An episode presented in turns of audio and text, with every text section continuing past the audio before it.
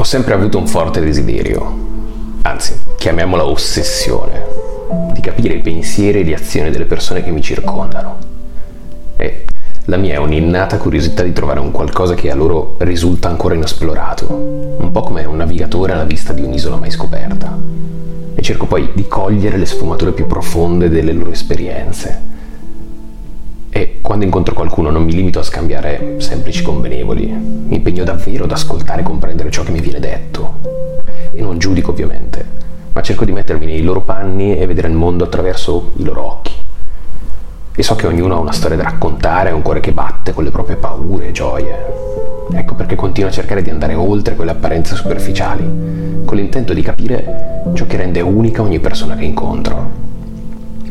e mi piace pensare che anche solo attraverso il mio desiderio, anzi scusate, ossessione di comprensione, possa contribuire a creare un mondo più empatico e compassionevole. In questo viaggio chiamato vita,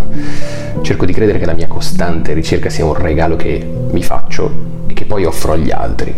sperando di creare un ambiente in cui tutti possano sentirsi visti, ascoltati